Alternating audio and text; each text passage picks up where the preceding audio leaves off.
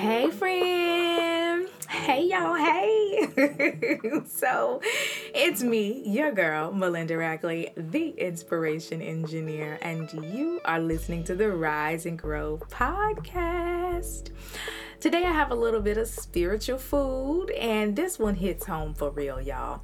Have you ever prayed and you just felt like God was not answering? Like, He just wasn't listening. Like maybe you prayed when he was still asleep or going to get his coffee that day, you know? Um, so today's devotional is going to come out of the book titled Seeing Beautiful Again.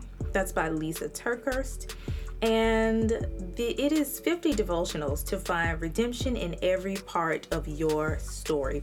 So let's take a quick break and then I'll be right back. We're going to dive in. Again, I'm going to read it directly from the book titled Seeing Beautiful Again by Lisa TerKeurst. I'm going to share a few of my thoughts. I'm going to leave you with a prayer and then we out. All right. So I'll see you right back here in 20 seconds. The Rise and Grow podcast is sponsored by Rack House Writers Academy. Great writers are no accident. Let us help you learn the tools and strategy to become an excellent writer. Give us a call today at 904 530 4254, or you can visit our website at rackhousepublishing.com. All right, we are back and Today, the devotional is titled, Why Isn't God Answering My Prayer? It's by Lisa TerKeurst in the book Seeing Beautiful Again 50 Devotions to Finding Redemption in Every Part of Your Story. Let's start with the scripture Romans 8 and 28. We know that for those who love God, all things work together for good for those who are called according to his purpose. In 2015, the New York Times ran an article called Googling for God. In this article, the author started by saying, It has been a bad decade for God, at least so far. He went on to ask, what questions do people have when they are questioning God? The number one question was, Who created God? The number two question was, Why does God allow suffering?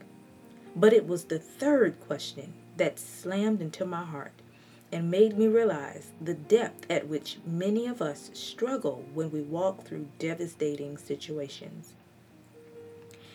Why does God hate me? I'm not alone in wondering about God's feelings when circumstances beg me to feel betrayed.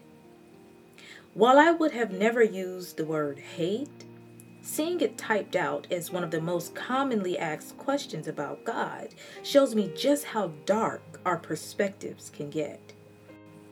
The most devastating spiritual crisis isn't when we wonder why God isn't doing something. It's when we become utterly convinced that he no longer cares. And that's what I hear hiding behind that Google search. And I shudder to say this, but that's what was hiding behind my own disillusionment as well.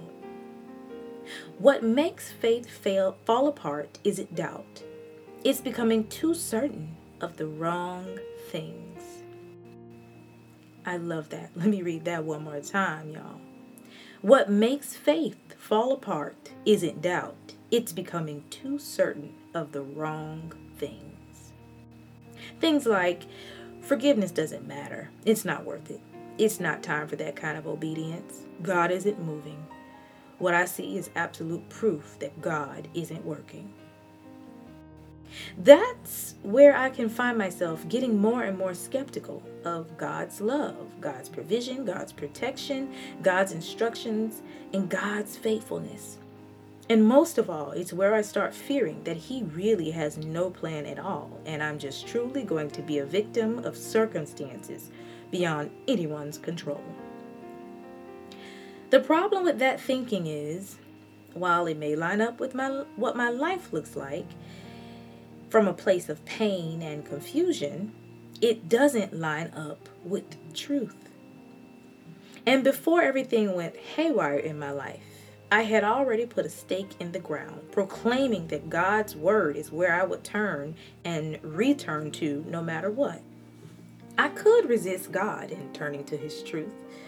I could run from it. I could, with bitter resignation, put my Bible on a shelf to collect dust for years.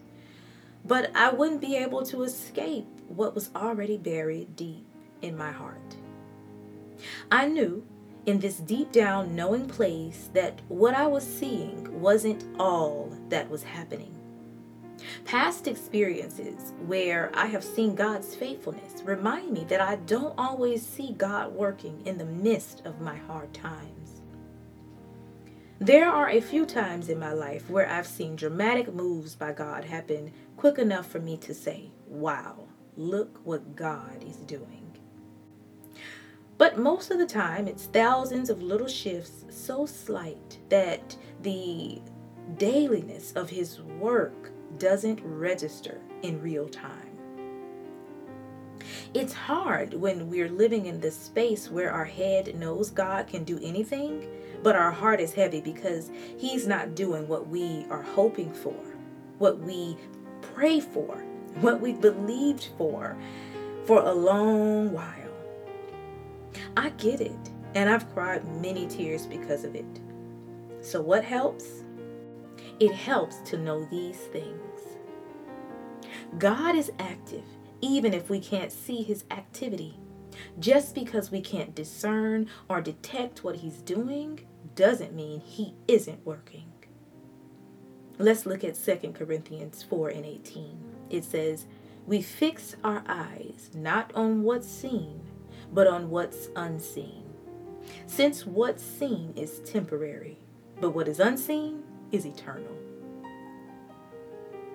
Here's another thing what may feel like a lack of intervention is not a sign of his lack of affection.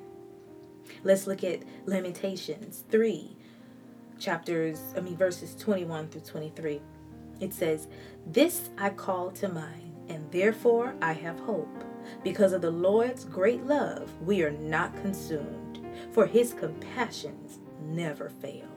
They are new every morning. Great is your faithfulness.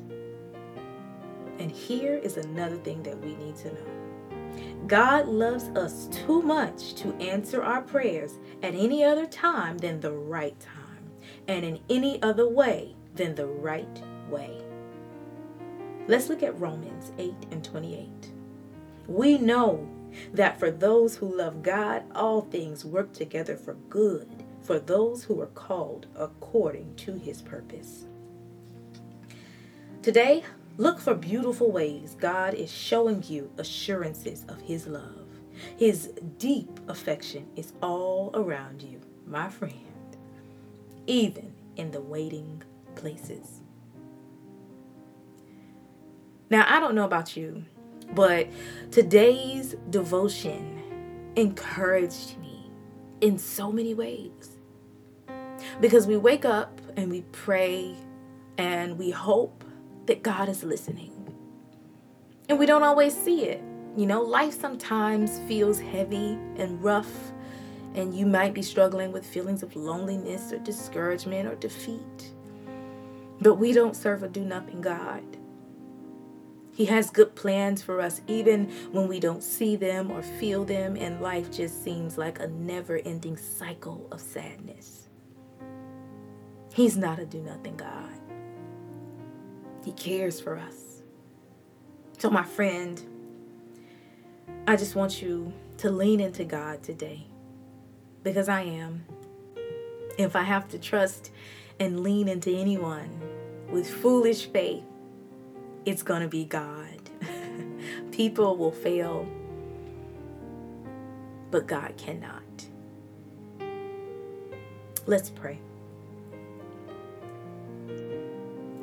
God, I confess that it's so easy for me to become skeptical when things are not working out the way I plan. Even when I don't see it, even when I don't feel it. I will stand on the truth that you are working all things for my good. You alone are working all things for my good. You wrote my story. You have not forgotten about me. You are with me. Lord, every listener, wrap your loving arms around them. God, send them a sign, a signal. God, let them know that you are with them and you have good plans for them. We thank you for being a God that works behind the scenes. We thank you for being a God that knows and cares about every single detail, even down to the number of hairs on our head. We thank you for being an active God and giving us a living word. In Jesus' name, amen.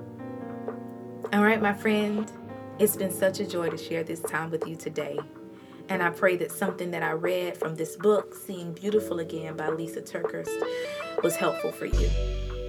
May God bless and keep you. And please remember, friend, the rest of your days, they are the best of your days.